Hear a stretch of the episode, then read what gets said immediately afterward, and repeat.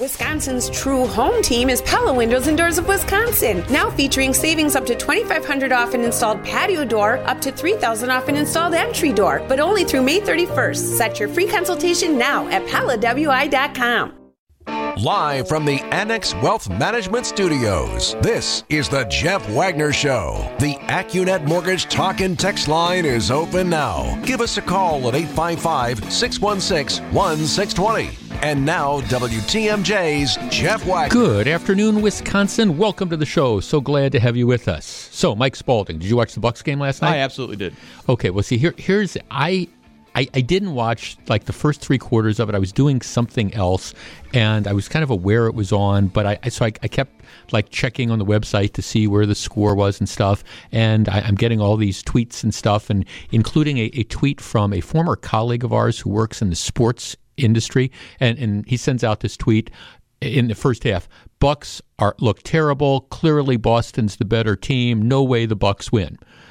After after the comeback, of course, I, I, sent him a note saying, "Oops, some tweets age better than others," and believe me, I know. You know that's that's it. But uh, so I, am I'm just kind of half paying attention, and they're down by like 14 points in the middle of the third quarter, and I, the game's not on. I'm just kind of checking the scores, and then all of a sudden they pulled it back to six. So I I turned it on with about six minutes left, and I I saw the best six minutes. That was an amazing game, amazing it, comeback. Uh, it it was. It showed the I know like the heart of the champion is yep. like a cliche, but it it really showed it last night. The last like three minutes just to have the resolve. You there was a play when Bobby Portis had like a shot at the rim and it just bounced off his hand and it was a turnover.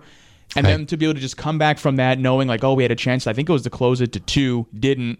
Right. Made a stop on the other end. It just was. It was incredible, and I hope uh, us all Bucks fans are appreciating what we're being able to watch right now because we know it doesn't last forever. And last night was incredible. It was. As a matter of fact, I just I to your point, I sent out a tweet. Um, you can follow me at Jeff Wagner six twenty last night, saying the character of this Bucks team is absolutely amazing, playing in an incredibly hostile environment, and Boston is a very hostile environment. Playing in an incredibly hostile environment and down by fourteen, they found a way to win. By the way, Giannis is the most valuable player in the NBA, regardless of what some clueless writers think. There, there's there there is would if you said to any would you rather have X person, X person, or Giannis? Everybody's going to say Giannis. He's the best player in the NBA. Yeah, I would hope so. And you know what really uh, stood out to me last night was after the game, and the, the photos are floating all over Twitter right now, but was Jrue and Giannis kind of embracing after the game. They both looked incredibly exhausted. But what that told me, too, was that they not only play together well as a team, but I think genuinely like each other yeah. as a team and have that complete trust. And I don't know if that's just from, you know, being able to have Giannis on your team or if that's Mike Budenholzer's credit, but whatever it is, as bad as they looked yesterday in that third quarter, you just never got the sense they, they were never giving up. You know, right. it was never Giannis getting to the post and constantly calling for the ball for Jrue to pass it because right. I think you just have that trust, and that comes from winning a championship. But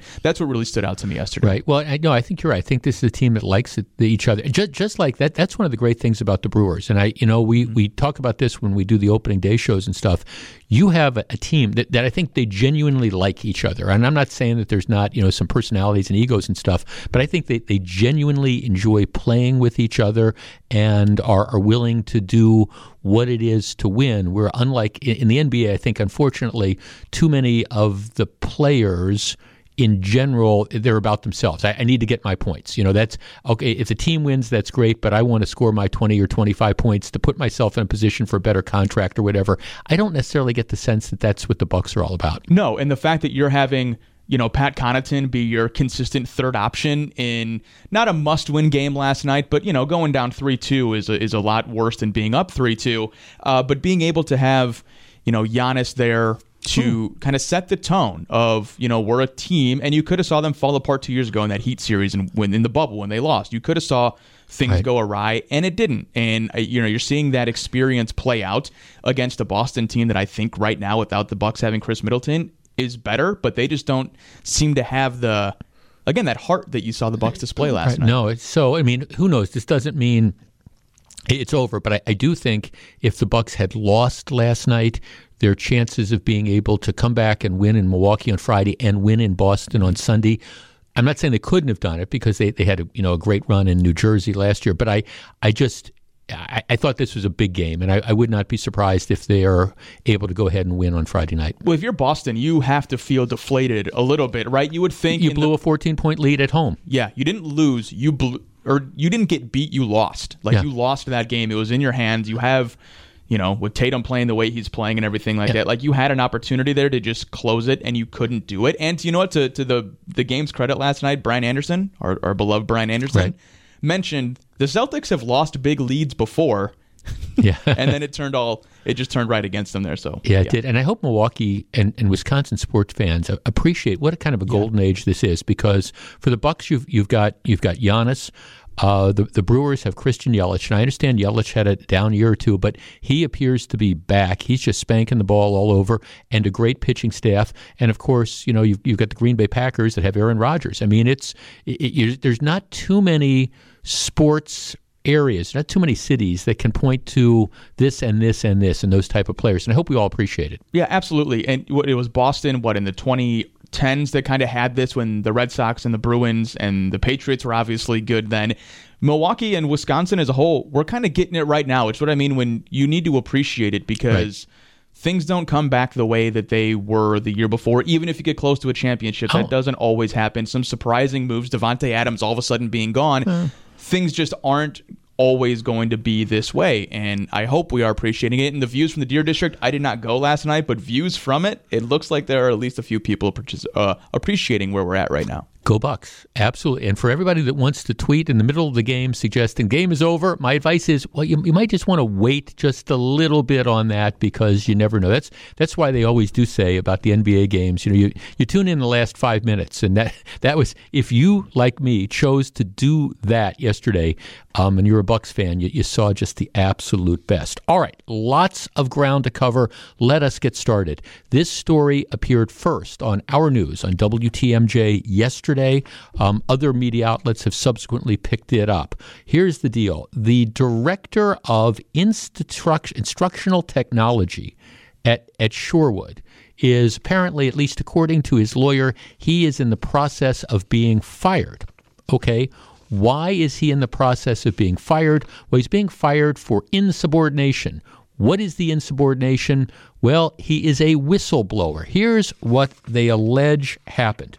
All right, so the, the guy who is again in, in charge of institutional technology, he apparently in early February comes upon a series of tweets which are being sent out by four um, black staff members, actually ad- administrators um, throughout the Shorewood system, including a, a principal.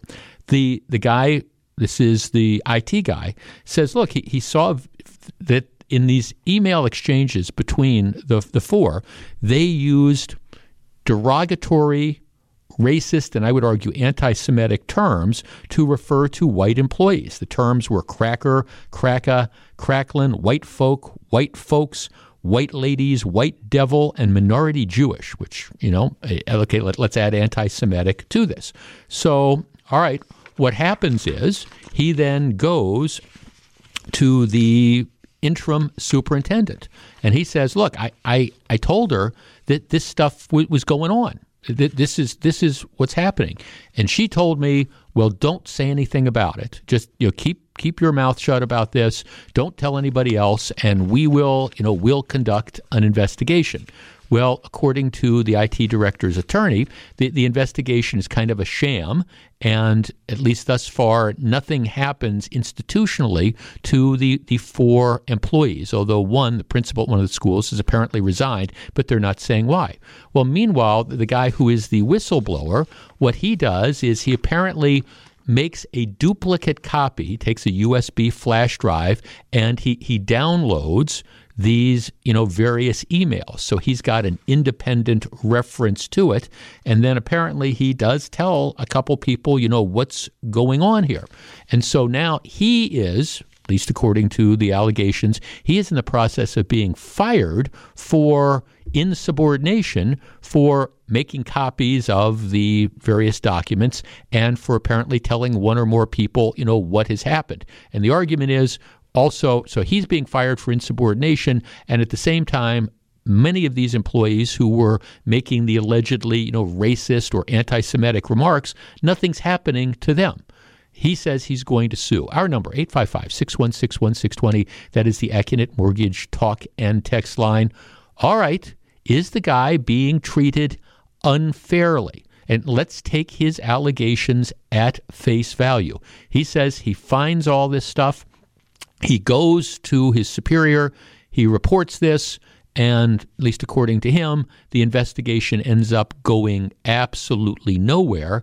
But, you know, he protects himself. He's kind of the whistleblower. He does not he he just does not go quietly into the good night. He disobeys apparently the instruction to not tell anybody, and he does disclose to some people what's happened, and he makes copies. All right, is that a basis to discharge him? 855-616-1620. And I guess the operative situation is if this were reversed, and if it were a minority IT director in Shorewood who found similar sorts of things involving various white employees on the district's website. All right, would that have been treated in the same way? 855 616 1620. How should this resolve itself? We discuss in a moment.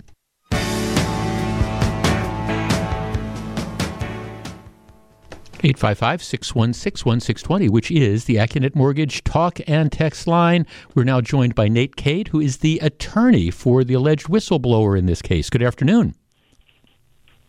Jeff, how are you doing? Good. Good. What do you? Th- well, obviously, you know you've gone public with this. A lot of questions concerning the school's uh, uh, position on this. Yeah, I'm happy to answer questions, but you know, there's no doubt there will be a lawsuit. You know, he uh, did everything right. There was no investigation, and uh, this was, for lack of a better word, done to shut him up. I guess not going to be shut up. I, I guess the, the the question, Nate, would be if the employer I, I, guess I, there's sort of there's two issues one is the, the existence of the the arguably you know racist text between the employees and i guess the second question though is if the if the acting you know, if, if the interim, you know, school officials tell him, don't disclose this to anybody, and he does, is that potentially actionable, do you think? Well, but, th- but that's not quite accurate, Jeff. Okay. So there was an employee under uh, Mr. Chavan who found the messages. So he was aware. He alerts Mr. Chavan. Right. Mr. Chavan went to the interim superintendent, right? Right. So then he is told, "Don't say anything because I got to figure out what's going on." Mr. Chavan tells the employee who found it, ah. "Hey, I've met with the superintendent because he told him I was going to." That was it, and the employee, the subordinate, only found a couple messages. Mr. Chavan found many more. Got he it. did not discuss those additional messages. Got it. So it's a pretext to say, "Oh, you you are in subordination because you talk to people." Well, let's talk about what he did. He didn't have discussions with anybody about here are the messages. He didn't share them. He didn't screenshot them. He didn't send it out. The day he was um, suspended, air quote, or told to keep, you know, not right. do anything while they're doing the investigation. That was March 3rd. That was a Thursday. He's suspended. He was never told why he's being suspended. About 2:30. So he follows up and calls the subordinate and says, "Oh, by the way, we are interviewing, the school is interviewing a high level administrator candidates, three candidates, and it was supposed to be live streamed. Here's what you need to do to make sure that's being set up. Right? Okay. Then he also says that we've got the forward exams, which are for fourth graders, mandatory. The school doesn't have enough computers. So he turns around and says, hey, here's what you got to do to make sure we can get enough computers to do this mandatory exam how is you know that's yeah. putting the district first. That's not putting himself first. He doesn't have. There was no testimony, no evidence that he turned around and said that he, you know, here's what you say, here's what you do, lie about this, don't tell him. None of that. At every stage, he was professional to make sure that the IT department only has three people. And once he's suspended, now it's down to two. And now that other guy got suspended. So really, it's down to one, and then contract people.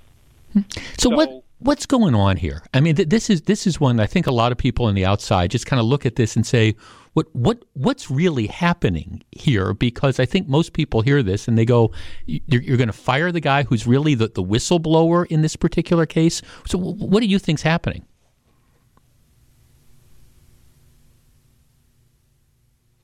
Oh, I'm sorry. We we we lost. He just his he dropped off. That's uh, call back, Nate. Because I guess that that's that's my question is what what is you know what what's what's happening here? Because again, I I put myself in this situation that if if if it was a reversed situation, and if you had again an, a director, a, an IT director who found these sort of of tweets and who brought it back and who made it public. All right, here we, have got Nate back. Nate, welcome back here. What what, what do you think? What do you think Sorry is happening? Got disconnected. No, what do you think is happening here? Because I think a lot of us on the outside just look at this and say, "There's got to be more to this story." I mean, what what's going on here? Well, Jeff, a little history. Do you remember the case a couple of years ago of the Shorewood teacher who allegedly told students slave games? Yes. Made the, the gym teacher. I do. That noise. Yep. The gym teacher. Well, that was my client, and she got a check for hundreds of thousands of dollars. So, why do you pay someone hundreds of thousands of dollars that they did something wrong? It's because there's incompetence at the top. And I'm not just talking the superintendent, I'm talking the school board. Right. If you look at the newspaper today, the Journal Sentinel, there was a story by uh, uh, Alex uh, Johnson. The one of the administrators involved basically says, Sam Coleman, I can't be racist because I'm black. Yep. Think about that. He he, he, he is one of the two EEO officers. So if there's any racial issues, he is involved. And he says, I can't be racist because I'm black. So imagine if a black teacher, an African American teacher, did something towards a Hispanic or white or Asian, whatever. He's already said, well, because they're black, they can't be racist. I'm a person of color. That's offensive. Yeah. Racism is racism. So what's going on? I think that that at the top there is a lack of leadership, and they are afraid to call someone out for doing something wrong because they're fearful the race card is going to be flashed on them. And and Jeff, I, I I'm a I'm a liberal. I'm not one of these people saying you know to a lot of your viewers, but racism is racism. It's not reverse discrimination. It's discrimination. Period. End of story. Mm-hmm. So what's the walk me through the, the, the process? Has he has has your client officially been terminated yet? Last night he was terminated. Correct. Okay, so that he was officially terminated. So the next step would you be for you to file a notice of claim with the with the village, with the school system, and then, assuming that's denied, then you would uh, file a lawsuit. We already filed the notice of claim and um, notice of injury. We filed that last week when when the letter came out uh, for the um, suspension. The only clarification I did email the lawyers last night about 11 o'clock whether they needed to have another version of that sent to them, and if so, I'm happy to start the process. So obviously, we're waiting for the school board to reject that claim. We also will be filing either today or tomorrow a um, um, notice of char- or charge with the EEOC, which will cross appeal with the Equal Rights Division, and they will investigate. And then as soon as we get our um, right to sue letter, we will be filing suit in federal court. To your knowledge, has has Shorewood, the school district, taken any action against the, the four people who supposedly sent the, the racist or anti-Semitic tweets or communications? I do not. I do not have any personal knowledge, but from my understanding, no. They claim they're still investigating. I don't know what the investigation is. As as you know, just flip the script. If someone had said in text messages, and if Mr. Chavan had found this, where you had right. four white administrators, teachers, whomever, and they started calling kids, "Oh, look at that little Sambo," you know, forget the N word. Let's not let's not go all the way nuclear, and called them little Sambo, or you know, said sure. something like kike or anything that's offensive. Do we have any doubt that they would have been suspended? Well, of course not, and they would have probably been fired, What it- and and appropriately so. What in, exactly? What investigation do you need? The, the the messages are there. Period. And the fact is, they're on district equipment, at least for one individual. The the the the principal who's no longer there. Um, these were her computers, and it you know this all came out, and at the end of the day, she asked for a new computer. She had a um, I think it was a 2013 um, MacBook or Mac Air. So she said, "Hey, I'd like a new computer." Okay. Well, they gave her a new laptop. She also had a desktop, and so they are dealing with the old laptop. So they go on it, they download data to make sure. So you know before they wipe it clean, and then it's supposed to be wiped clean and possibly given to somebody else. That's how this got discovered. Yeah. Interesting. Nate Cade, attorney for the claimant in this case, thanks so much for joining us. And uh, obviously, this case is going to get a lot of attention as it moves forward. Jeff, I appreciate your time. Super. All right. And, and that, I mean, I, think you, you have the, these different double standards that, that are out there. And I think, uh, you know, he makes a very, very good point. Remember, this is not the first time Shorewood has found itself in the middle of these sort of things. And um, I guess my initial reaction, and the more I hear about this, the more I think my advice to Shorewood taxpayers would be get ready to get out your checkbooks once again. We're going to take a quick break, then we'll be back with the news. There are almost 650,000 people whose lives are touched by the Wisconsin retirement system, which covers employees of the UW system, local police, firefighters, and publicly employed teachers. Join Annex Wealth Management and our very own Steve Scafidi for a special webinar, Understand Your WRS Potential, on Wednesday, May 18th at 4 p.m. Retirement planning can be complex. What does your most recent statement mean for your plan? No matter your age or retirement status, learn more as we walk through pension scenarios and answer WRS questions. Register for the the free webinar at annexwealth.com slash events. All right. When Scott Walker was the governor of Wisconsin, he issued, I do not believe, any sort, any pardons at all during his, his eight years. He just did not think that was appropriate. Tony Evers comes in, and Tony Evers is issuing pardons and clemency right and left. In addition, Walker's Walker was not aggressive with regard to trying to encourage the parole board to let dangerous people out sooner. Um, Tony Evers has a different position. Matter of fact, the head of the parole commission is a guy named John Tate. And, you know, um, Tate, when he was first appointed, He's a former social worker and Racine alderman. When he was first appointed by Tony Evers as chair of the parole commission, he said that one of his goals was to increase the number of people who were paroled. That is, increase the number of people who are let out before the end of their sentence. Which brings me to the story which is being discussed a lot. There's a guy named Douglas Balsewicz. Douglas Balsewicz is scheduled to be released from prison next Tuesday, May 17th.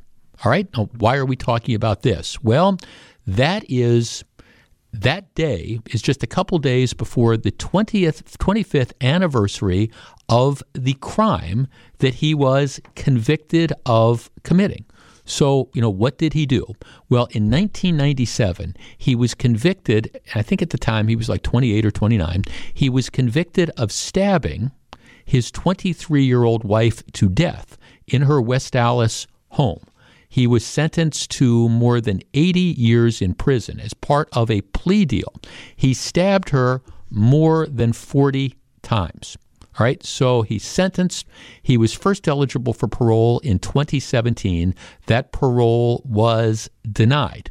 His fifth parole review was scheduled on April 14th, and apparently the parole commission has decided we're going to take this guy who brutally murdered his wife at knife point, and we're going to release him back in the community.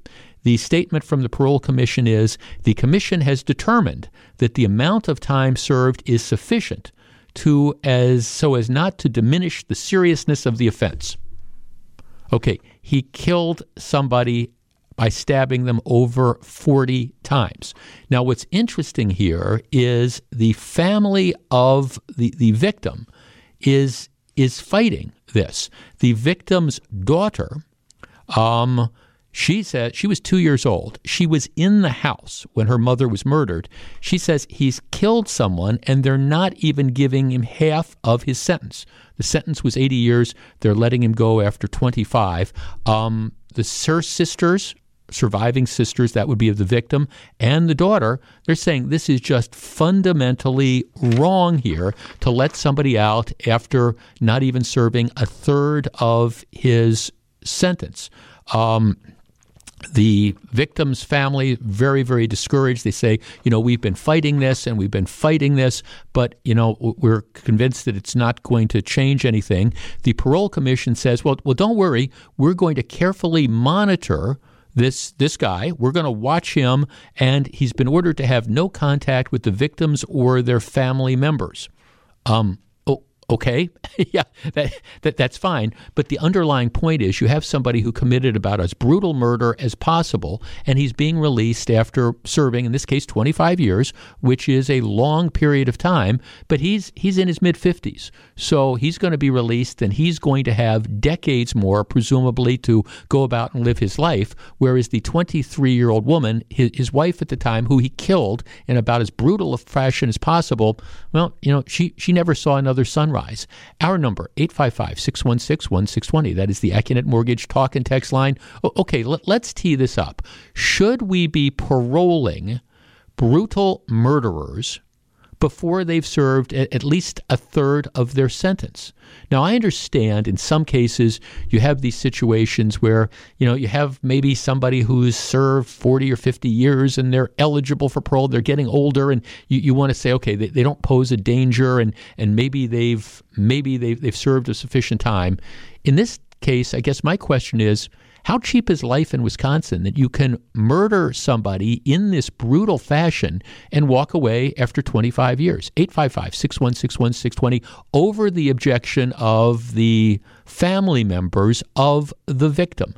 Because I will tell you something, as somebody who has worked with and knows people who have been the victims of or who family members have been the victims of violent crimes, that that loss never goes away. And yet, in this particular case, this guy is going to be out in his mid 50s. 855 616 1620. We discuss. Yet there is one more dazzling detail in connection with this murderer's parole that's been arranged by the, the Tony Evers Parole Commission. And don't let Evers duck this. This this is the philosophy. It, Tony Evers is not the guy sitting on the parole board, but the guy who runs the parole board is Tony Evers' choice. And this is all about this decision of we want to parole more people.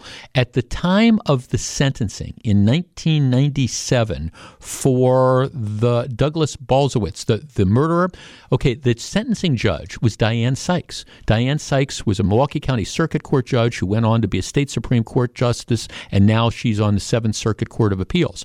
All right, at the time of sentencing, after he was convicted of stabbing his wife 42 times in front of their two children.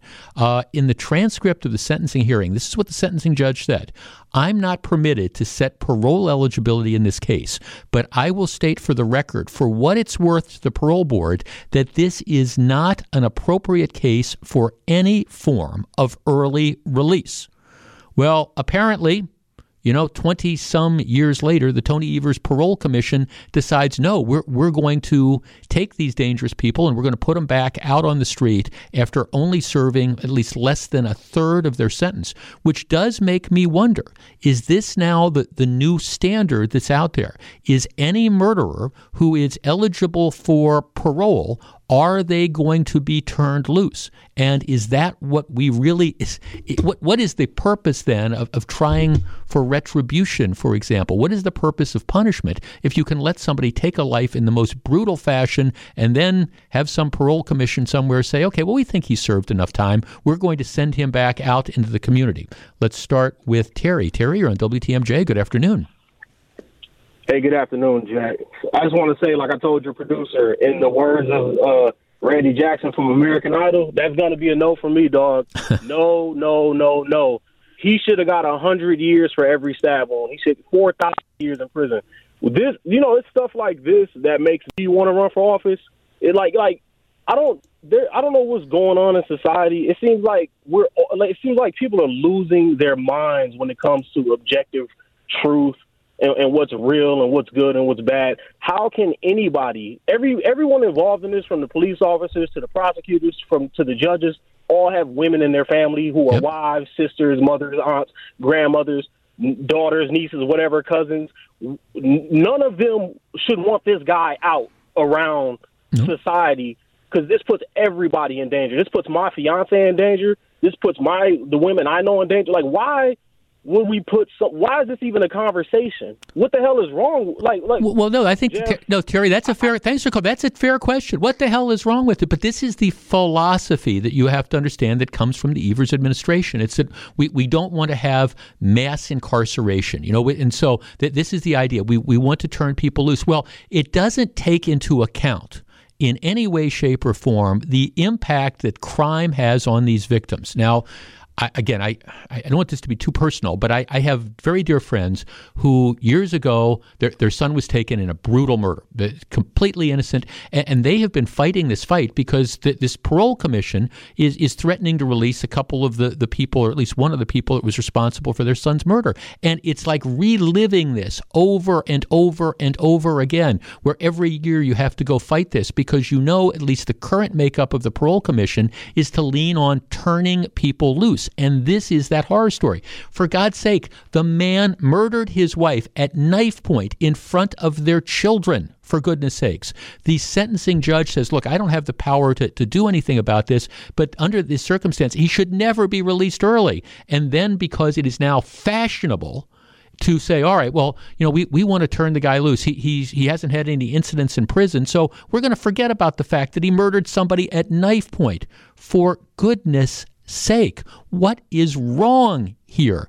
And I understand we want to be hip and trendy. I understand that we want to be socially conscious. I understand that we don't want to hold people accountable. But at some point in time, it, we don't have the death penalty in this state. Okay, that, that's fine.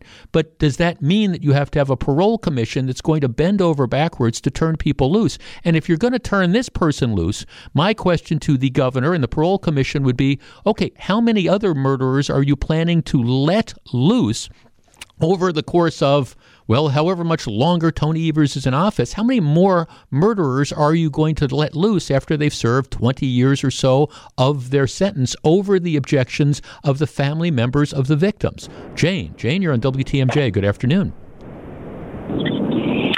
Hi, Jeff. Thanks for taking my call. Sure. Say, um, I this is just wrong. And your previous caller nailed it right on the head. What the hell is wrong with society? Now, I will say this. You know, at what point do you let murderers out? I think never. However, I think about women that are domestically abused and they kill the person that's abusing them. Mm-hmm. I get that. Are they a cold blooded killer? No. They are defending themselves and trying to get out of a bad situation, which I know could be a whole other conversation. Sure. But should they be trying to, to empty our jails and prisons? I, I think they're overpopulated from what I hear and read. But I don't think starting with murderers is yeah. the place to go.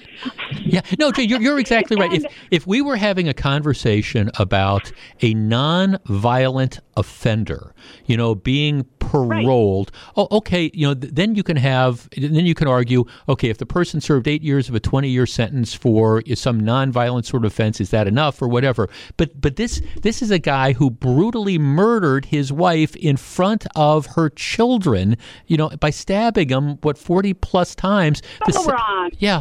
No, wrong. No, thanks for calling. It is uh, the, the, sentencing judge begging the parole commission, you know, to say, look, and, and here's the problem: the victim can't speak for herself because the victim is dead because of the behavior that this guy did. So, you know, you you, you have at least this case, the sentencing judge, who back in 1997 is trying to speak for the victim and saying, do not let this guy out, but be now because it's fashionable, because we want to let more people out, because we don't like the idea of mass incarceration. We're going to take brutal murders and we're going to put them on the street. And by the way, I, I make no prediction about whether this guy reoffends or not, although.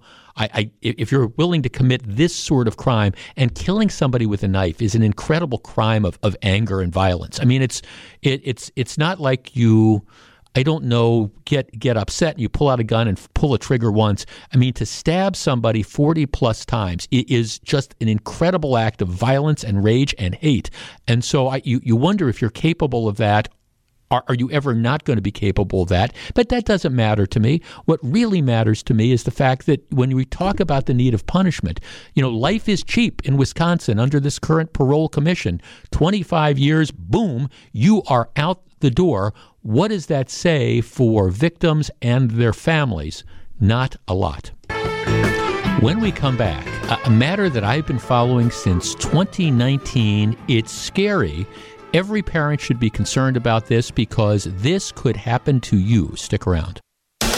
Live from the Annex Wealth Management Studios, this is The Jeff Wagner Show. And now, WTMJ's Jeff Wagner. Good afternoon, Wisconsin. Welcome back to the program. Yeah. All right, just continuing the, the theme of today's show, which is lawsuits and uh, early releases and is justice being done? And we started off talking about the IT supervisor at Shorewood who is uh, going to file a lawsuit. And my advice to the Shorewood taxpayers is once again, because of the incompetence of your school officials and school board, get ready to reach out and find and get ready for your to pay for your checkbooks. Then we had the story of Tony Evers' parole commission, which, for reasons that pass understanding, is taking a, a vicious murderer. And despite the fact that the sentencing judge said, "Look, I, I recommend you you never let this guy out before his sentence is served," and they're letting him out um, before he served even a third of his sentence over the objections of the victim's family members and the pleas from other people in the community, they've decided we're going to turn this guy loose. Well, I want to go back to a case. It's now back in the news, but this got a lot of attention in 2019. It involves a, a guy named John Cox, who at the time was 39 years old. He was an emergency room physician at Children's Hospital. His wife, Sarah Dabrowski, she um, was also a doctor at Children's Hospital as well. And the, the two of them got caught up in what I think could fairly be described as a nightmare sort of situation. You might remember this story. What happens is they were they they had two adopted children, the, the couple, and they were in the process of adopting a, a, third. They had a little baby, and they, they didn't have custody of the baby fully, but it was one of those things while they, they were working out the details of the adoption, they had partial, they had temporary custody of, of the baby. So here's the story of, of what happened. Apparently, um, May of 2019, the girl was about a month old, and she is sleeping in the bed with dad. Okay, dad is 39 at the time, and she, she's a month old. And dad says he fell asleep in his bed. Says he woke to her crying, and he feared he had rolled over onto her. Okay, now this is, of course, every parent's nightmare, right? Okay, he then, all right, says, okay, he does a quick examination and he's afraid that, that you know, he, he might have hurt her. So he's not covering up anything. He immediately takes her to the family pediatrician because he says, I, I, looked at it and I'm worried when I rolled over. I, I, I was asleep. I'm not sure exactly what happened, but I'm worried that I might have broken the baby's collarbone. So he, he takes her to the family physician. They do x rays, and initial x rays don't show a broken collarbone. But another doctor takes a look at this and sees small marks on the inside of the baby's arms and a small mark on her back. Okay, at that point in time, they notify the ch- uh, hospital's child advocacy team, and a quote unquote child abuse pediatrician examines the girl. They then come in and they do more tests. And despite what the initial X-ray show, they, they find that yeah, the, the dad was was right that the, the child had a broken collarbone. Now this is it's it's a it's a one month old child. Okay, so the child goes home with the doctor and and his wife. Um, who again they're serving as the pre-adoptive foster parents.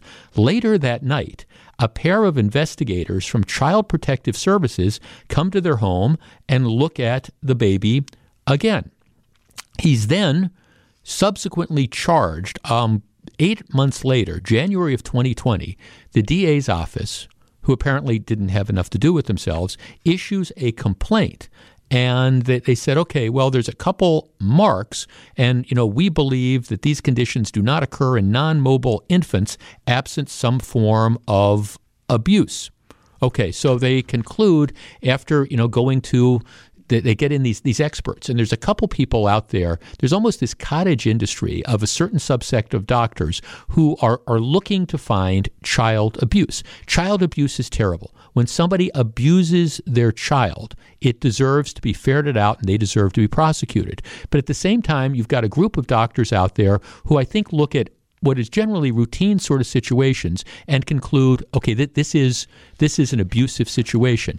And in this particular case, this was the subject of, of a huge battle, and the doctor in this case had all sorts of experts, including a number of his colleagues, who were saying, "Look, we we've looked at this situation, and this is perfectly consistent with rolling over. There, there's no there's no evidence of abuse that, that's here." Um, but at the same time, there, there's some other doctors who, again, are, are in this whole thing uh, of looking and I think trying to find abuse in many cases. And, and maybe you're trying to err on the side of caution, but that's what they end up doing. So that are concluding, well, you know, we, we think this particular injury couldn't have occurred unless there was some degree of abuse. One of the reports that was issued apparently claimed that there were bruises all over the child's body, and, and that, I guess, turns out to be untrue. So, anyhow, the district attorney's office brings a criminal charge in this case. The doctor tried to get it dismissed before trial and, and failed. The judge said, okay, no, you, you're entitled to a trial on this. The DA's office, I think, recognizing that there was no way they could win the case, cut a deferred prosecution agreement. In other words, the doctor pled no contest. Um, to neglecting a child under the age of six as part of a deferred prosecution agreement. And so, what that means is what happens is he's got to take parenting classes, do some community service, and once he completes that, the, the case is just dismissed. So there's no conviction on his record, nothing like that. So to make the case go away, Dr. Cox goes through this. Well, what's happened now is of course, the, the, the adoption of this little baby was was 86. That ended up not happening. He's completed his deferred prosecution agreement. The charges have been dropped been dismissed, so they, they go away. And now he's filed a lawsuit um, against Medical College Wisconsin, Children's Hospital, several doctors, a nurse practitioner, the Division of Milwaukee Child Protective Services, and supervisors and social workers within the agency. And he says, Look, I, I was wrongly targeted by overzealous child abuse investigators, and now he's he's suing. He accuses the defendants of conspiracy, negligence, defamation, and retaliation involving and violating his due process rights. So this matter's back in the court, and he's not going quietly. He says, Look, I this this was not a situation of child abuse. This was a situation where now, he wouldn't say well intended, I'll say maybe well intended, but clearly overzealous people looking to find child abuse where none occurred um, went after me. And of course, the scary thing is if this happens to this guy who's an emergency room doctor, I mean, does it does it happen to other folks? And, and, here's here is the problem, and this is, I guess, what I want to talk about.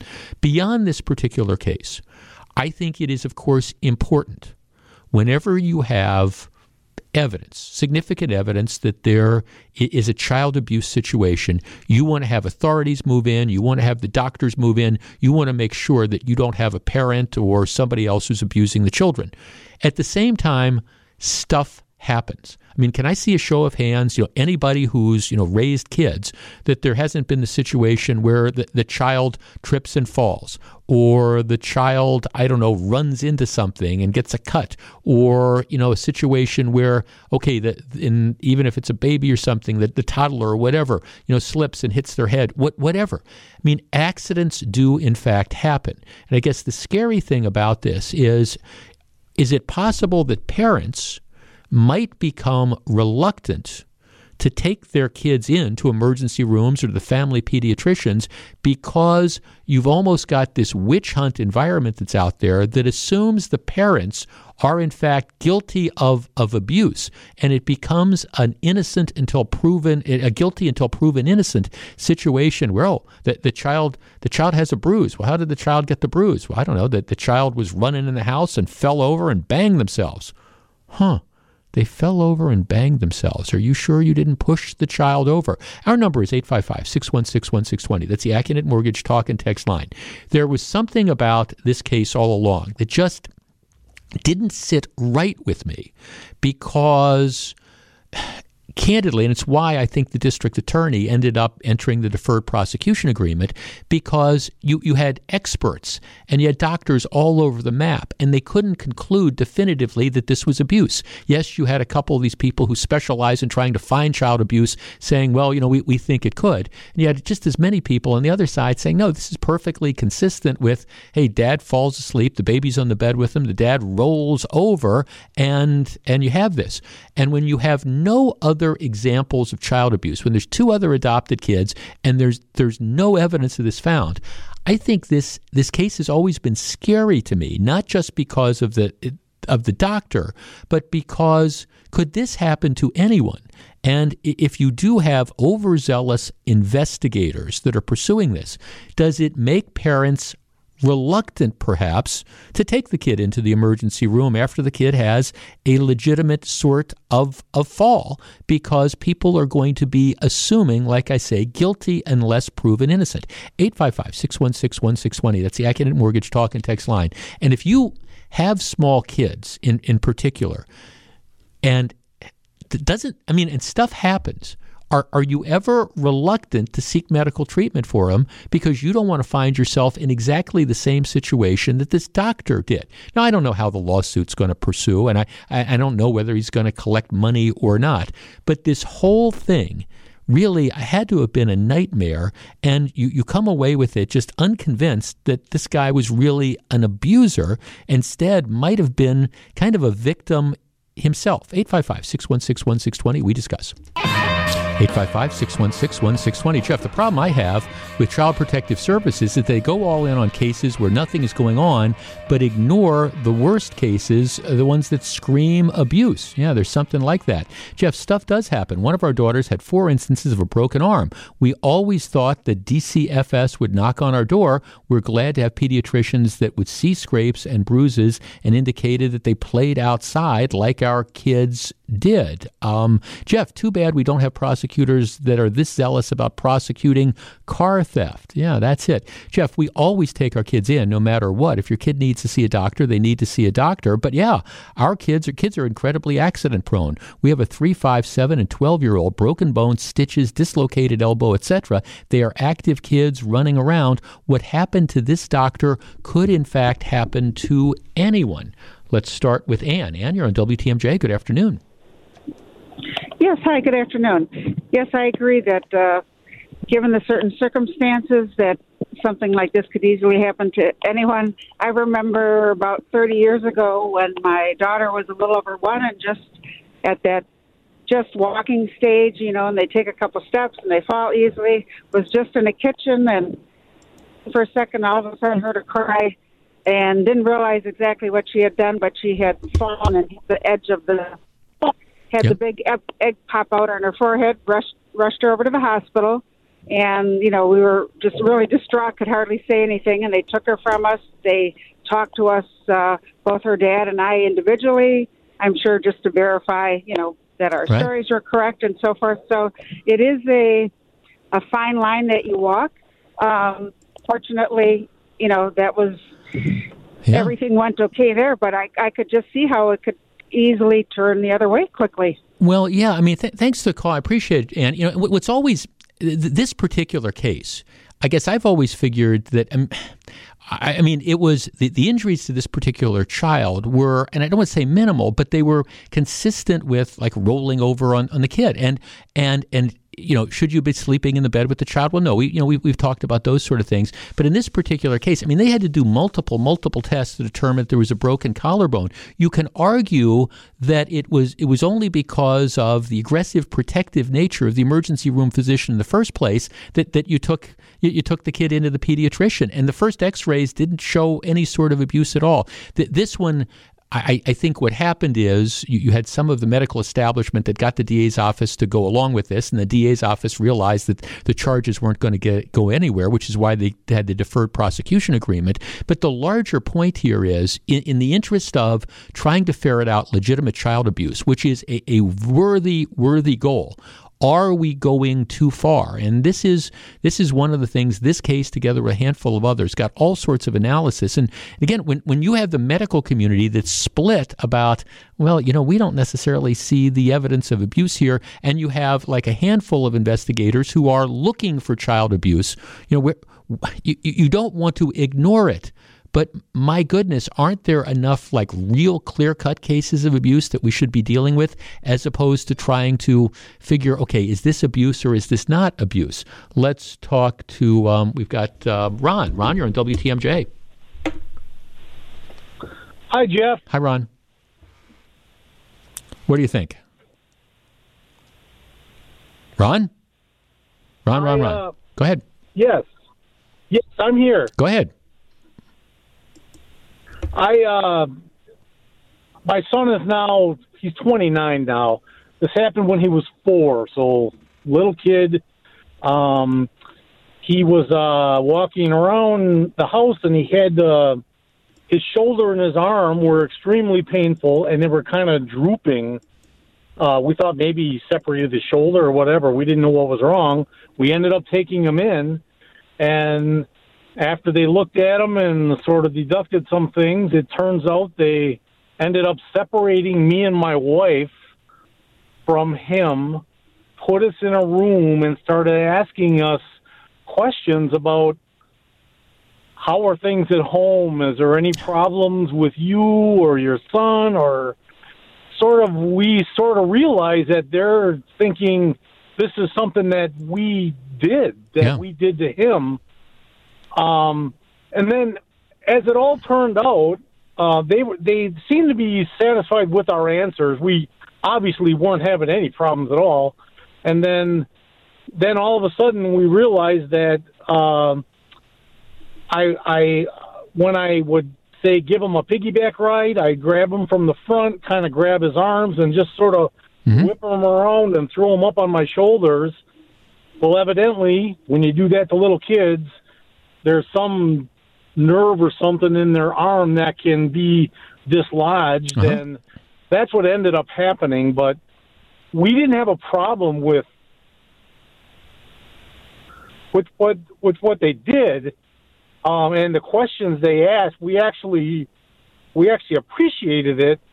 Um, but thankfully, it? Yeah, all worked out, and we did not get arrested. And, Well, and yeah. Jacob is now fine. Well, that, that well, and that and that's fine. And that's why I mean, there, there's, I, I think part of the problem is here we're, we're we're in this area. Like I say, it's it's kind of guilty until proven innocent, and and you want to identify child abuse, and I understand that that's this real sort of thing, but it's almost like anytime a kid comes in there, the the thing is going to be all right. There there has to be something going on here. When the truth is, you know, kids in, in many cases you just just sort of fall down. I have a I have a friend who's one of the they're two of the best parents ever. They got four kids, and you know they're I, I think they almost live in the emergency room not because they're abusive, but because they've got four active kids who fall down and get bumps and bruises and things like that. They're just active, energetic kids, and they live in fear that they're going to get this knock on the door saying, "Hey, are you abusing your kids?" And it, it, this this is again a classic example, I think, of some of this overzealousness that might be out there. And all I'm saying is. At some point in time, aren't there enough real cases of abuse that we want to aggressively go after that without trying to, I don't know, manufacture situations where maybe none exist. We'll continue to follow this case because all along I have been troubled by it, not from the fact that I want to see aggressive investigations and prosecutions of people who are child abusers, but rather because I don't want to see innocent people kind of get swept up in this era of suspicion, given the fact that stuff does happen to kids from time to time. Waterstone Bank and WTMJ Steve Scafidi are once again partnering to recognize the heroes in our community.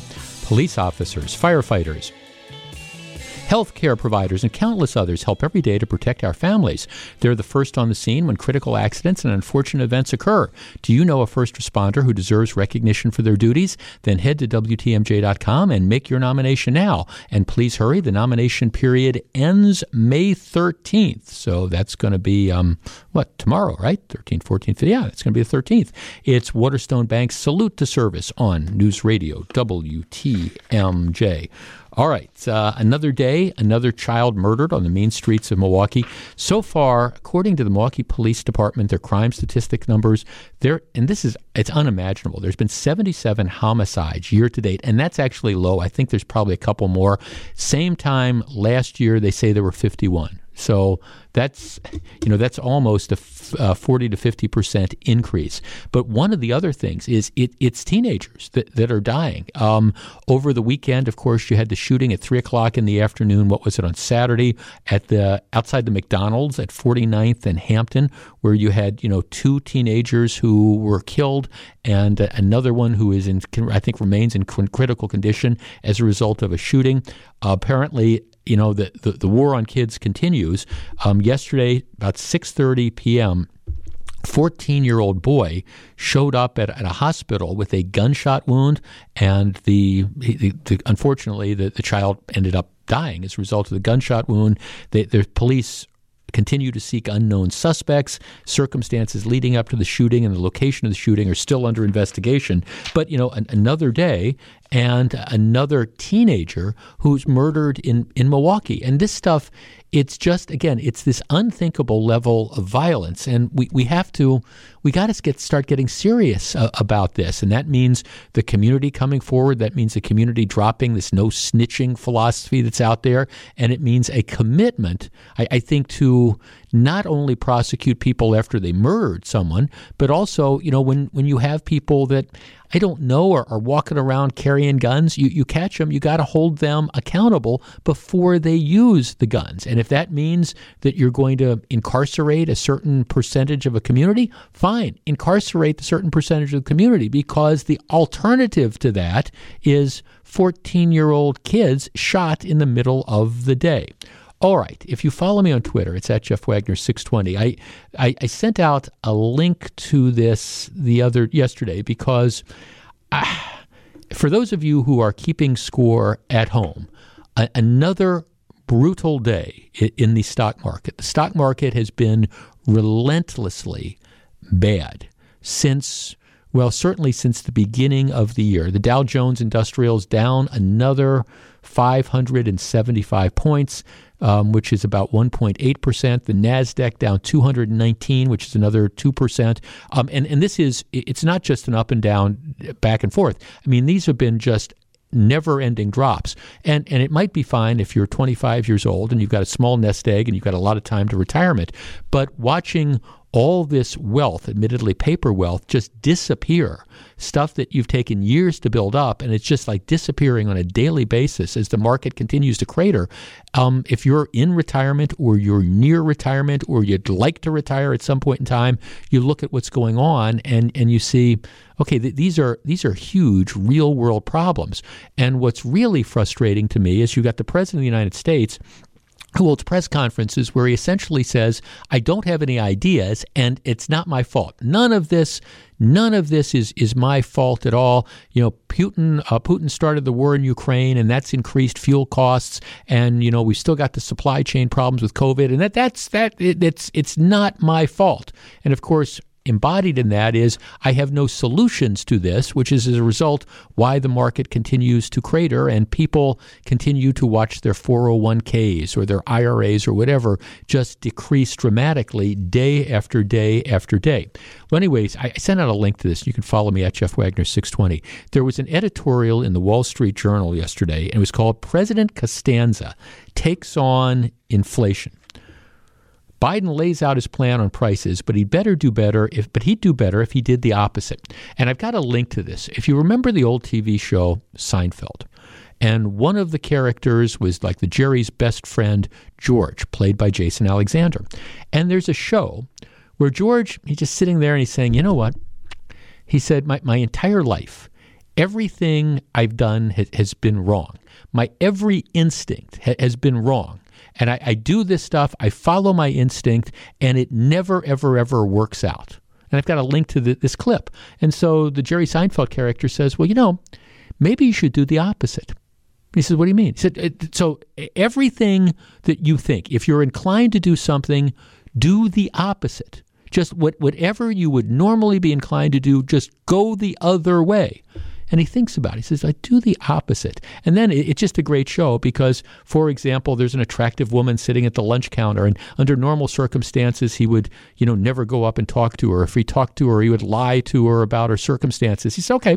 So he, he goes up to her and he says, Hi, I'm George. I'm unemployed. I'm um, I'm living at home with my parents, etc. And she says, "Oh, would you like to go out?" It just and then that's the whole premise of it. You just do the opposite. Well, th- that's why you know Joe Biden should maybe become President Costanza and, and just do the opposite. Because if you look at the things that Joe Biden has done since he took office, pretty much everything has been wrong when it comes to dealing with inflation. Now, look, I understand that there are some factors beyond his control. He didn't invade the Ukraine. I, I get that. But at the same time, Joe Biden, for example, has pretty much declared war on the fossil fuel industry. And then you wonder why gasoline is, is pushing $5 a gallon. You try to blame it all on Putin, but that's just not true. Does Putin have some blame? Yes. Does the shutoff of Russian oil have some blame? Yes. But you've got a president who's, again, done everything he could to discourage individual investment in in fossil fuels and, and drilling, and they've threatened more regulation. And as a result, gee, we're, we're producing less. Well, well, who could be surprised at that? At a time where you should be cutting back on spending, what have we done? We've been giving, we gave out $1.9 trillion in money that we didn't have to people, and, and essentially rewarding them for, for not working, for not producing. And we, we wonder why costs are going through the roof. So, I mean, I think this is kind of pretty telling. If you were wanting to give some economic advice to the president as a way to kind of get us out of this problem that we're in now before the November midterms become a complete debacle, it, it would be, it would just Go George Costanza. Just do the opposite. Whatever your instinct is, if your instinct is, let's try to shut down domestic oil production, do the opposite. You'll be surprised at how it works. If your instinct is, let's try to print all sorts of other money that we can give out to people so they can spend money without necessarily having to produce things, do the opposite. Just dial this stuff back and then don't be surprised if if maybe you see inflation start to get a bit under control. But right now th- this is is brutal. And if you're planning to retire anytime soon i, I feel you I, I just do because if you thought you had X amount of dollars, well, right now you probably have, you know, X minus 20% fewer dollars,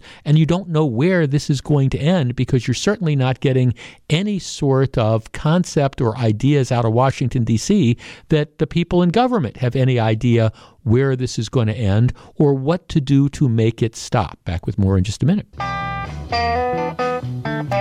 It has been disappointing to me the way to see abortion being politicized over the course of the last you know week or two. Now, look, I, I understand abortion has always been a political issue, um, but after the leaking of the rough draft of a Supreme Court decision a couple weeks ago, the way folks have tried to jump in in an effort to try to, uh, again, score political points on an issue has been to me extremely disappointing. And it, it's also led to some of the craziness. For example, you know, there, you, you had that, that firebombing of the, the pro life center in, in Madison. And it, it is interesting that, at least initially, you, you didn't have any degree of uh, the, the sort of condemnation of this was, it was almost kind of like crickets. Oh, we don't think it's a good idea that people are committing arson. Whereas if you know, you know, if it had been a Planned Parenthood center or something, you know that this would have been a national story and, and headlines. And at least last time I can check, that they still they, they still haven't made any re- arrests in connection with people who, again, firebombed a, a pro life center in Madison. So it's it's been difficult because now the crazies are really out, and at least some of those crazies are, are prone to violence and things like that. Well, instead of trying to come up with responsible, reasonable solutions to these things. What you have is you have political posturing. And there was something that, that happened yesterday in the U.S. Senate that, the classic example of that. Now, I think it's always important to back up and talk about Roe versus Wade for a minute.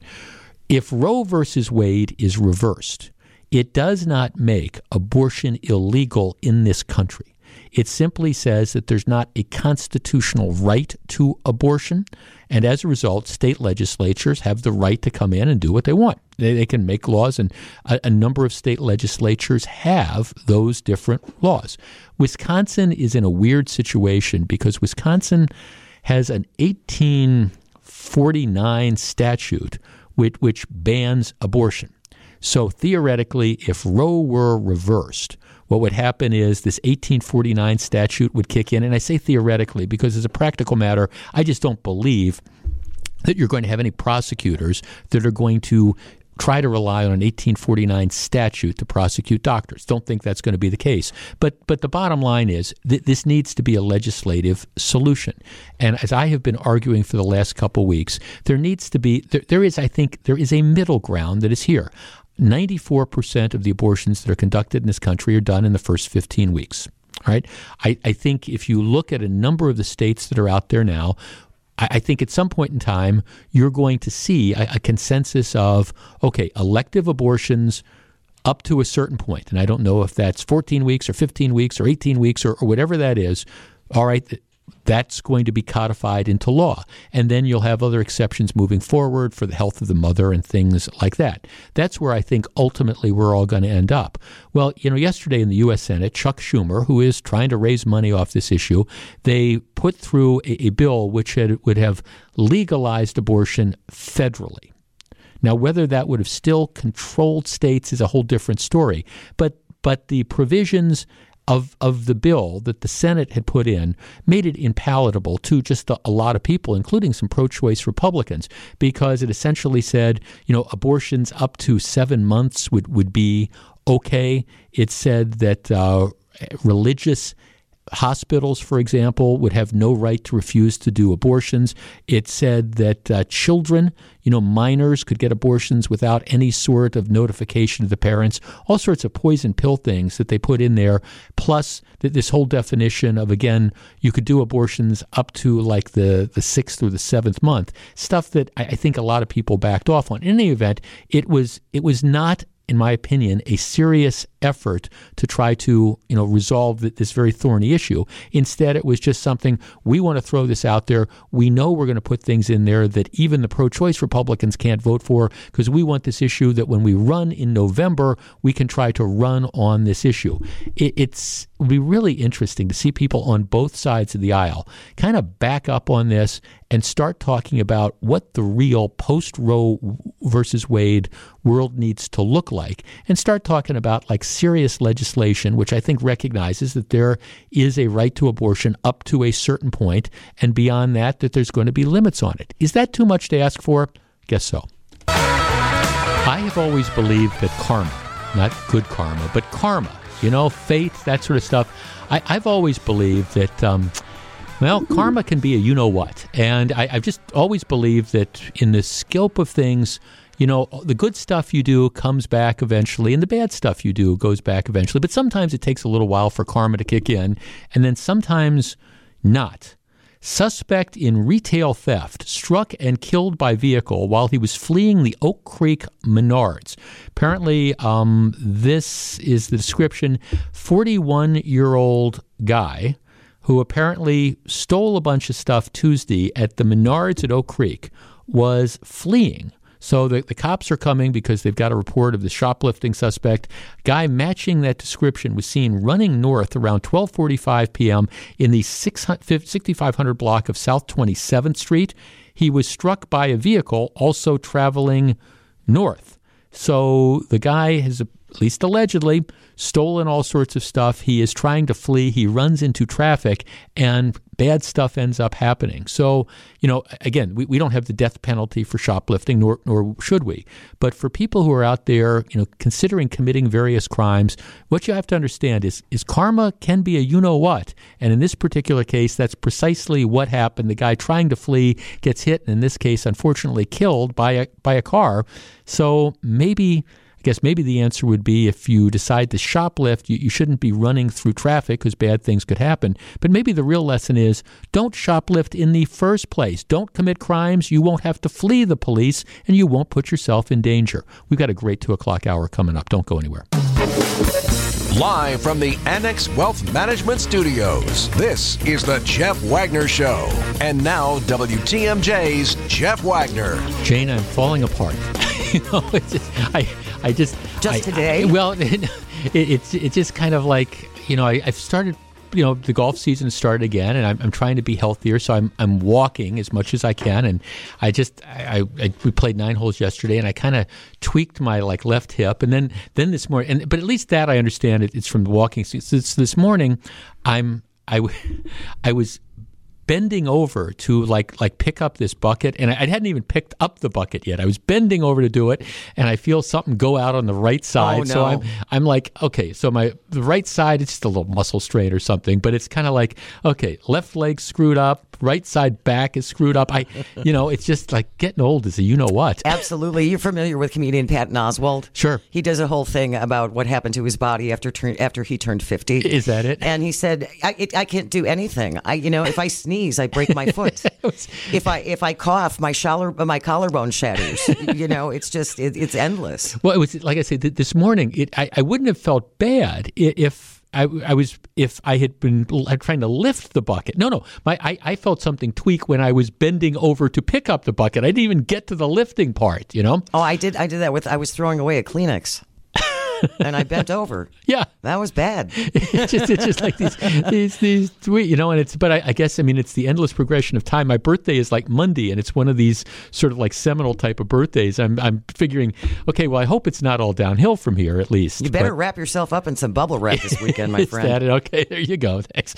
So it, it's kind of like I, I was listening to Jane's news, and normally I'm sitting in the chair. I was just kind of standing up because it made my leg and my back feel better. I'm thinking, I don't, I don't know where else we have to, to go. My wife said last night, "You're coughing a little bit." I said, "I just have a little bit of dry throat." So you're coughing, your back screwed up, your legs screwed up.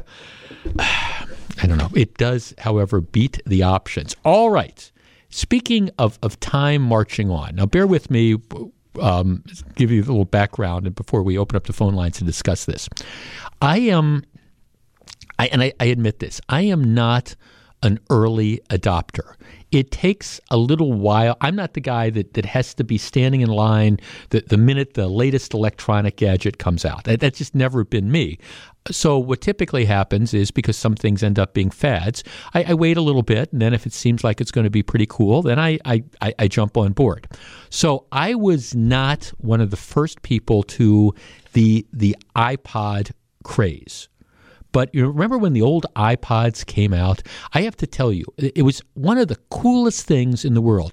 You know the old iPods from Apple that at least in the first couple generations of them, they, they were just all they did is played music. And what you would do is you could download songs from iTunes onto them, and then they, they had that little circular dial and stuff, and then you could you could take it. And, and what you would do is in something that was about the size of a cigarette package, you could put that in headphones, and you could take your entire music library with you. And I admit, I thought uh, up before that it would be you'd, you'd have like portable cassette players and things like that, or CD players, and you'd have to take a bunch of CDs if you wanted to go on the road and things like that. And then you have this iPod, and of course, I, I have a huge music library, so I downloaded. I, I probably got five, six, five, six, seven thousand songs on my old original iPod. So what happened about a year or two ago is the, the old iPod I had, it would still work, but the batteries, it just it wouldn't recharge. It wouldn't hold the charge. But if you plugged it in, you, you could listen to tunes. So I, I used it in the car for a while. And then what happened is I finally decided to break down. So I went out about a year and a half ago and I bought an iPad Touch. You know, and the iPad Touches are the, the new generation iPads. You can iPods. You can you, you can have your music library on them, and also you have internet access. But they're they're not phones. But it's kind of like the internet, and you've got your music library on them. I like those because, like I say, I've got a music library of thousands and thousands of songs, and I don't really want them clogging up my my, my smartphone, my, my iPhone. So I, I have the iPod Touch, and around my house, here, here's what we've done, and this I, I give credit to my my beautiful and smart wife. My my old original iPod. Well, she had one of these like old Bose speaker things where you could just like pu- plug the I say plug, you just like set in the stand. You could set the old iPod in and and it works. Well, I, I, that's so that's what I do up in my office when I'm getting ready for the show and stuff. I've got one of those Bose speakers, and I've got my old iPod from years and years ago. That still it works just fine. I've got it, and I you know I put it in there, and I can listen to all the music, and I've got the old dial there. That works fine, and I've got my new iPod Touch that I, I take with me. You know when we're traveling, and downstairs I've got one of these portable Bose things with Bluetooth, and it all hooks up. So I mean I, I and I can take my entire music library with me, and I don't have to worry about streaming services and things like that. I absolutely love it. Love the iPods. So I was very disappointed when I saw this story in the Washington Post today. The iPods are going away. In a statement released Tuesday, Apple said it would continue selling the seventh generation iPod Touch, and that's the one I have, but only while supplies last which means that the, the era of the iPod is is pretty much, you know, over. Um, you know, for years, Apple has been pulling back on its line of, you know, like these portable media machines. Um, they discontinued that classic click wheel one, like my original one that I use upstairs in my office.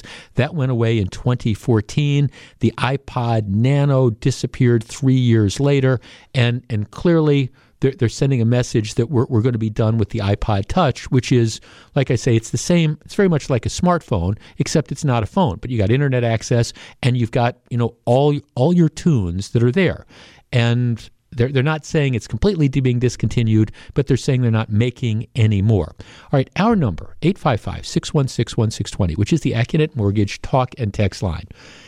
As somebody who is a huge, huge, huge, huge music fan, and I understand there's streaming services and, and things like that. But I, am sorry, I'm not ready to let go of, of, these iPods. I love the fact that I can, like I say, have my entire music library in something that's about the size of a cigarette pack that I can put in my pocket and take with me anywhere I, I go. Or in the case, like I say, of my old original iPod, I, have been able to resurrect it with this old Bose speaker system. And I, I think I'm hoping to be able to get a couple more years of use out of it, maybe even more than that. Our number is 855 616 1620. That is the Accunet Mortgage talk and text line. Okay, iPod fans. Do you remember when these first came out? Do you remember how the word I'm going to use is sort of transformative because up until the iPod, you know, you really again if you wanted to if you wanted to take music with you on the road, you're pretty much talking about okay, I've got my portable CD player, I've got my case of CDs. I thought the iPods were transformative. I think the iPod Touch is incredibly cool and honestly, I mean, maybe it's just a generational thing, but I'm surprised that Apple is bailing on these because I would think that there's still a demand for this type of ability to get this music without having to put it all on, on your smartphone and take all that space up. 855 616 1620. iPods are going the way of the dinosaur, and I'm not ready to see them go. What do you think? 855 616 1620. One of our texters sending me a picture of their old iPod with the wheel, you know, um, put on, on, the dashboard of their car with like a Sony player. Said, I love this picture, but get Spotify. You don't need to download anything. You have millions of songs at your fingertips, $11 a month for no commercials. It's a steal. I use it every day. Well, the thing is, I've, I've already I've already paid for all these songs and stuff. I've got a six, 7,000 songs in my iTunes library. Don't need to pay $11 a month. All I need to do is plug in my iPod or my iPod Touch, except they're not going to make them anymore. Marnie in Milwaukee, you're on WTMJ. Hi, I have a um, I have an old iPod with a wheel. Um, my husband is still using it on one of those like iPod um, like docks. Right. He has that by his workstation. But we bought for my kids um, a while back in like an iPod Touch. I think it was 11 years ago we bought it, mm-hmm. and we put music onto it. It doesn't have internet. I don't have to worry about my kids surfing or downloading or anything. And it was huge. And it recently it wouldn't hold charge. It didn't hold charge. The kids cracked the screen, but it was still working until the battery died, yeah. and it cannot be charged. Yeah, that to buy another one and can't get it. Yeah, that's the um, see. That's what drove me to buy the iPod Touch, and the ones I have. I've got the seventh, seventh generation, so it's got the internet thing.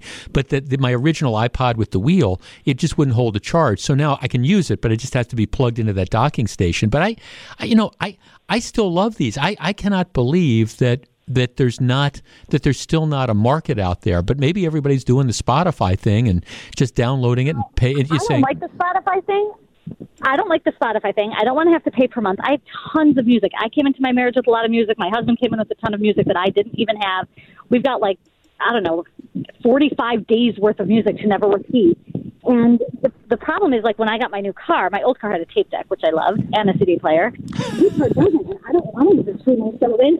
service. I want to use my iPod that I can just either Yeah. hook up through Bluetooth or use a male to male connector, stick it in the aux cord, and listen to whatever I want, organized however I want, the audiobooks I own.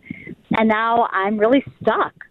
Yeah, no, exactly. No, exactly. It's it's that now. A number of people are saying, well, you know, you can put these all on your smartphone. Yes, I, I know I can, but I I don't necessarily want to clutter up my my smartphone with like seven thousand or eight thousand songs. I mean, that's I, I actually plus I, I like having the the dedicated you know iPod that's got the music on it, or in the case of the newer ones, the iPod Touch, which you know, I mean, it's it, it's like a smartphone except it just doesn't have the calling capabilities. I I just can't believe that there's not a market for this. But obviously, I mean, Apple knows what they're doing. But this is you know this is where they're um, going. You know, there's you're right, and somebody, one of our texters is saying, well, you can't keep up uh, with iTunes. Um, you know, one of the things that's going on is it's it's you know it's more difficult to kind of put the music in there and stuff like that. And I, and I understand all that, but it's just I've got all this music here that I want to listen to. Jeff, I still use an iPod Shuffle. Well, that's going back a ways for my Christmas playlist. It still holds a charge, and it's great to have hundreds of Christmas songs that play in random order. Well, there's an appeal to that as well.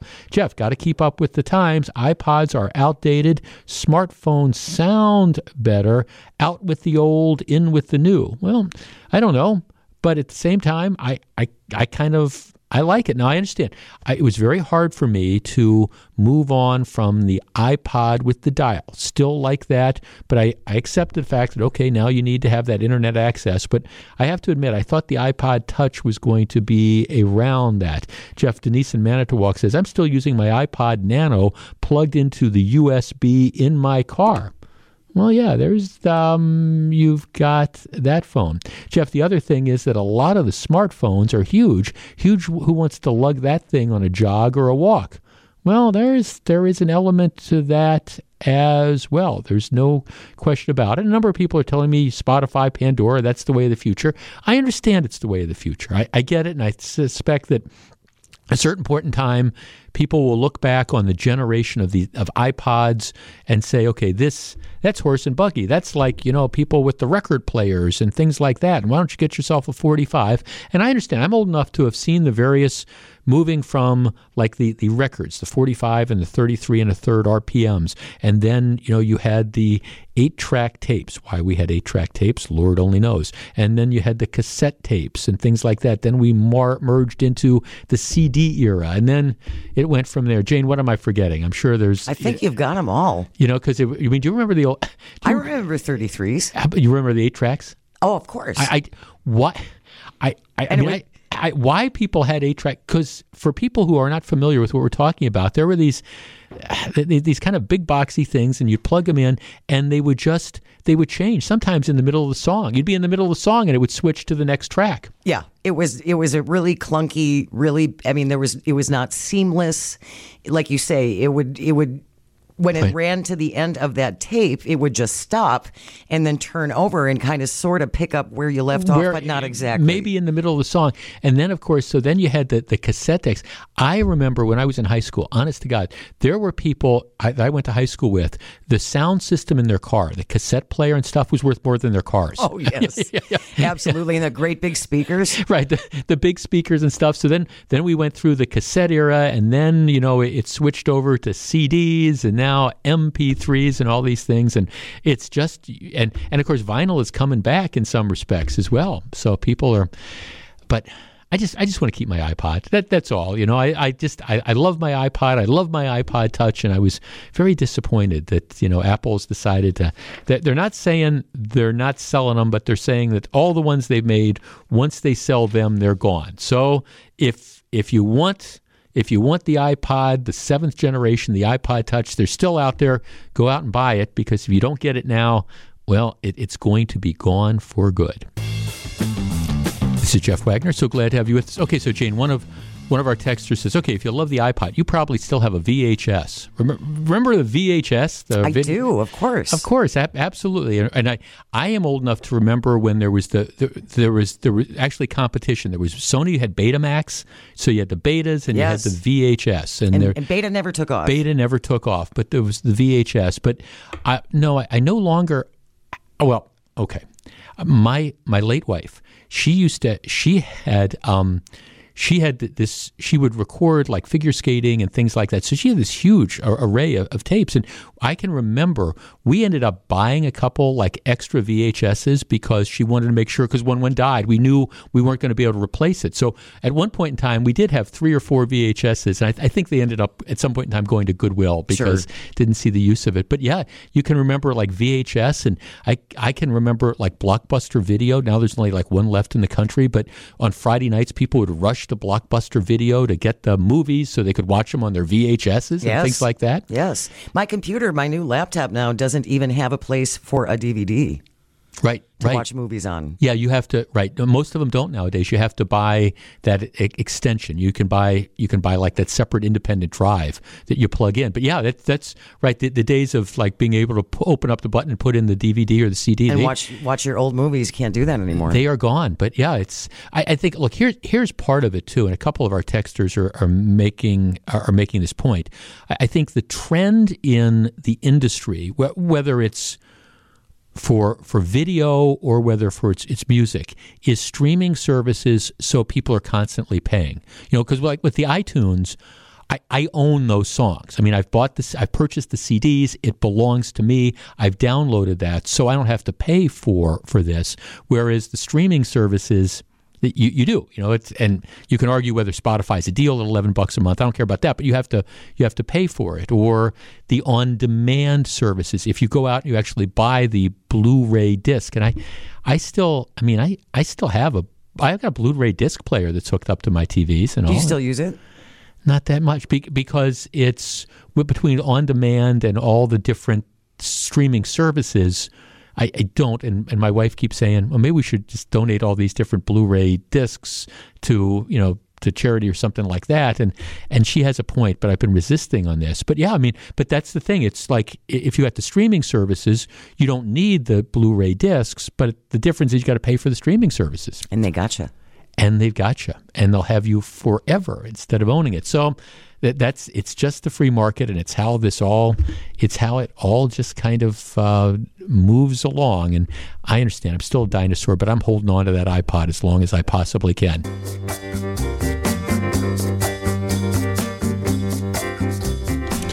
So very glad to have you with us. All right, the Milwaukee County Transit system has been struggling for the longest period of time. I mean, there's a lot of stuff going on. Fewer and fewer people are riding the bus, so there's no question about that. You have a situation where it, it costs more to operate bus lines. There's no question about that. And they're having a really difficult time finding bus drivers. That that's and I'm I'm I guess I understand that because employers all over are, are having a difficult time finding employees. But you would think working for the, the bus system would be a, a sort of a desirable job. Now, I, I desirable as far as pay and things like that and, and benefits. I understand that you know being a bus driver uh, has certain ups and downs, including the fact that you know you're. I think dealing with some passengers nowadays is tough, and you know driving a bus, uh, especially during a pandemic, I'm sure wasn't any sort of fun at all. But we're starting to come out of the pandemic. But the bottom line is, bus companies been struggling, and they've got some structural deficits that are out there.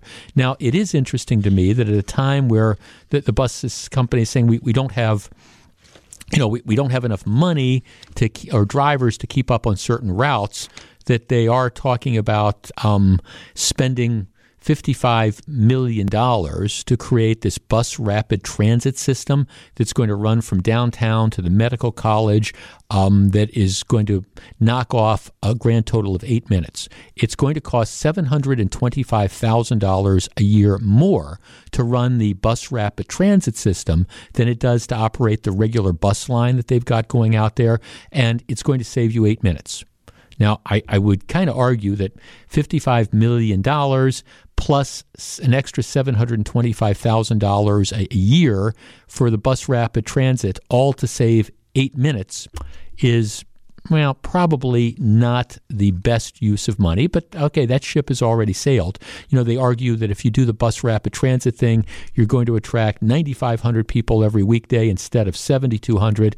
I just I, I, don't believe that that's going to be the case. I think this is going to be this like giant white elephant that we, we have put in there. But nevertheless, that's where it is. But as a result of this, there's not enough drivers and there's not enough money to do certain other things. So one of the things that they have pretty much announced is that things that a lot of us actually would consider riding the bus for who might never have ridden the bus otherwise. A lot of these have now gone away. For example, Milwaukee County Transit System says that uh, freeway flyers, the Summerfest shuttle service, Wisconsin State Fair service, the Brewers line, and service to the county's ethnic festivals they've all they're being discontinued. They've been suspended and they're not going to return anytime soon. Now the justification for this is well, we're, we're having trouble running finding drivers to run regular routes and so we don't want to get into a situation where hey we've got a route that's going down to summerfest we've got one of the freeway flyers that are taking people down to summerfest and we've got drivers that have called in sick so we don't have enough drivers to do the regular you know routes so we're, we're not going to have the summerfest service. Our number is 855-616-1620 that is the accunet mortgage talk and text line. See part part of the problem that you have in Milwaukee is that this is still a car city and it's it's reasonably easy to get around in a car. There's you know there's some cities, Chicago, New York, where it's in many respects it's not practical to have a car because it's just such a pain in the butt and so expensive. Milwaukee's not like that. At least it's not like that yet, and I don't think it's ever going to be like that. So one of the the issues that the bus companies always had is that all right, people, as soon as they can afford a car, they get a car and largely stop riding the bus. Not everybody, but but that's sort of the, the trend. One of the first things is, hey, you get a job, you save money. One of the first things you do is you, you end up getting a car so you can have that freedom and flexibility. And that's the issue that the buses have always faced. At the same time, if you want to look at things that actually get people to ride the, the buses, and especially get people to ride buses who wouldn't otherwise use them, to me, it, it's the freeway flyer. It's the Summerfest shuttles. It's taking people to the Brewers game. It's taking people out to State Fair Park. It's bringing people down to Irish Fest. It's bringing people down to German Fest. And I guess I understand there's economic pressures, but it seems to me that a decision to cancel these different routes, Freeway Flyer, until downtown comes back, I, I don't know. I'll be honest with you. I don't know about that one because I don't know how much demand there is. I don't know how many workers are still going back downtown right now. So I don't know that that makes sense. But canceling the Summerfest shuttle, canceling the State Fair shuttle, canceling the buses, the special buses that go out to American Family Field, I got to think that that's short sighted and a mistake. 855 616 1620. That's the Accunet Mortgage Talk and Text line. What do you think? And are those services that you would in fact ride? I mean, I I can remember not that long ago at least, the park and rides being absolutely jammed for say buses down to Summerfest. And it would seem to me that given the fact that, for example, let's take Summerfest as an example, you know, Summerfest nine days over three weekends this coming summer, you would think that you would be able to find the manpower to run the buses because, candidly, I think there's still an incredible demand. Am I missing something? Back with more in just a minute. I, just think this is a huge mistake. Um, I, I understand why the bus company has, has suspended the, the, freeway flyers because I, am not sure downtown is back yet. So it, I, I'm not sure where the demand for that is, even though it's a nice feature. But you, you can't you can't run buses that nobody's riding. Now, a lot of the major routes, nobody's riding it, but they do that. But this decision to cancel the specialty buses, to cancel the freeway flyer parking lot uh, rides down to Summerfest, to cancel the trips out to the buses to State Fair, to the Brewers game, I think that is incredibly short sighted because th- those buses were always, were almost always packed. I got to believe that they're the one aspect of the bus company that really probably does, in fact, pay for itself.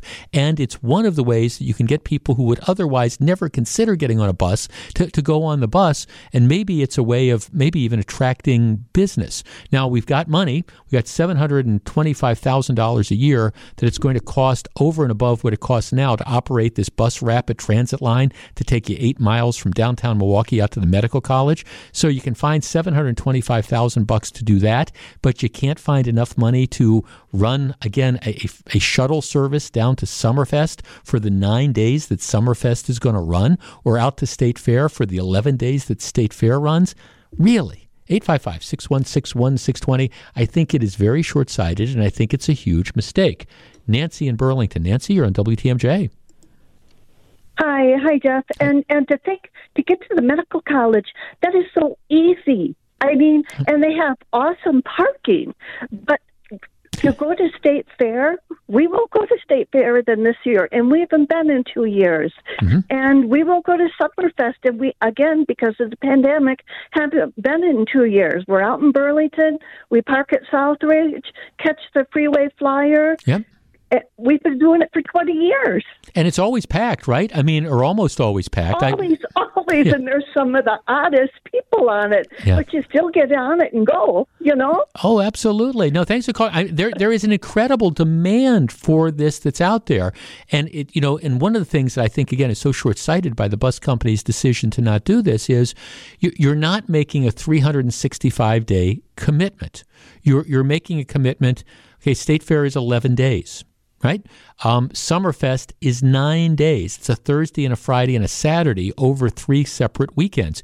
You seriously mean to tell me that you can't figure out how to do staffing? I look, I understand if you were talking about, hey, we're, we're going to try to figure out how we're going to get the people and the buses and the equipment to run these lines 365 days a year. I, I, I understand they've got a problem trying to find drivers and stuff, but you're not talking about 365. You're talking about, well, nine days of Summerfest, 11 days of State Fair, and then, you know, the, the Brewers line that runs out there and the ethnic festivals. You're talking about a handful of, of days, and even then you're not running them 24 7. You start them, what, at noon or whatever, or, you know, and then you ended it at um, midnight or whatever. Jeff, I've always taken the bus to State Fair as it's convenient drop off and pick up at the gate. I'm not about to park blocks away as mobility is an issue. I may not go go in the future, which is a shame. I love the fair and I look forward to it. It's reasonably priced. I refuse to pay the parking fees at the lot or in people's yards. I sincerely hope they rethink this. Um, yeah, Jeff, this keep, helps keep drunk drivers off the road as well. You know what? what a um, you know what a problem with this. Jeff, I'm from Brookfield. I use the freeway flyers to go to the state fair every year. I'm a little older and I don't want to walk six blocks to get to the fair because then I have to walk around at the fair. The buses were incredibly convenient. Yes, they, they were. This is a service that people would use. I mean, there's just no question about this. And again, I, I, I, come back and they say if they say they can't afford it, well, okay, you, you can we can afford 50 some million dollars, admittedly, most of it federal money, to, to knock eight minutes off and tear up all these lanes of traffic and create disruptions to get you, you know, from downtown out to the medical college. But you can't find a little money to run buses to Summerfest, for goodness sakes. Um, let's talk to, let's see, we've got Jeff in Oak Creek. Jeff, you're on WTMJ. Hey, uh, thanks for taking my call, sure. and and thank you for touching on this. Uh, this issue in downtown Milwaukee and on the Marquette campus. Eight minutes is not a whole lot of time. And the TV stations and, and the Journal Sentinel has not really reported on, on the major change that's going to happen when this uh, new service takes effect. Uh, currently, we have two traffic lanes going east into downtown and two lanes going west outbound.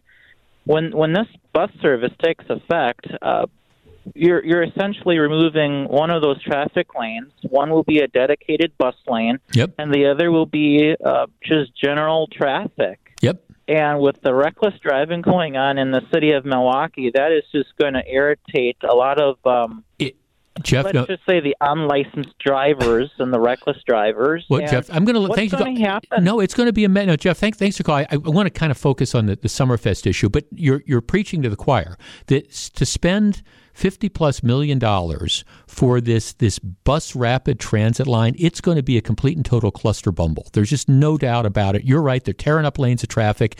Th- this idea that all of a sudden we're going to get people out of their cars and they're going to drive to some park and ride and they're going to park their cars on the street in Milwaukee to have them stolen while they hop on a bus and then take the bus out to the medical college where like one of our previous callers saying there's plenty of parking. This I mean I understand this is hip and trendy but all the money they are spending on it. And it's going to cost $725,000 more a year to run this BRT with all the other disruptions than it would otherwise to just have the regular bus service. And the, these projections that, oh, it's going to increase this ridership, same people that came up with that are probably the same people that claim that people would be riding the hop by the thousands and thousands.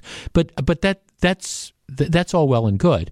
At the same time, though, I guess my point is when you have a service that people actually use. Like for example, these these these flyers to to to things like Summerfest or State Fair. Why you wouldn't figure out a way to make this work is just absolutely and totally, you know, beyond me. And there, there's a lot of people who depend, or I don't want to say depend, because I guess you don't have to go to Summerfest and you don't have to go to the State Fair, but there's all sorts of people who used this service and unlike the Airbuses, the routes where nobody is traveling on, you would think if you were in marketing at the bus company, if you were the people making the decisions, you'd say, okay, what, what is some of the stuff we're doing that, that's working? And I mean, I expect they have a right to make money on these. And, you know, you, you price it accordingly because the truth is, if you've got to bump the fare up, people would still be willing to do it because it's still a lot cheaper than driving down and figuring out how to pay for parking. Jeff, what about the people who work at the fair and on Summerfest? They use the buses. Is this going to be a shortage of workers there? Well, that's going to be the issue as well. The the priority, the question is priorities. And I guess this idea that you've got something that works and that people are using and this is what we're going to get rid of in order to sustain stuff that people aren't using and aren't working. It's just I mean, it's it's government, or in this case, quasi-government at its absolute worst. Bring back the flyers to Summerfest. Bring back the flyers to State Fair. Bring back the flyers to German Fest. Bring back the flyers to American Family Field. And I, I think, you know, you'll find that if you run them, people will use them. When we come back, let's find out what Jane Matenaer and Melissa Barkley have on their minds for Wisconsin's afternoon news.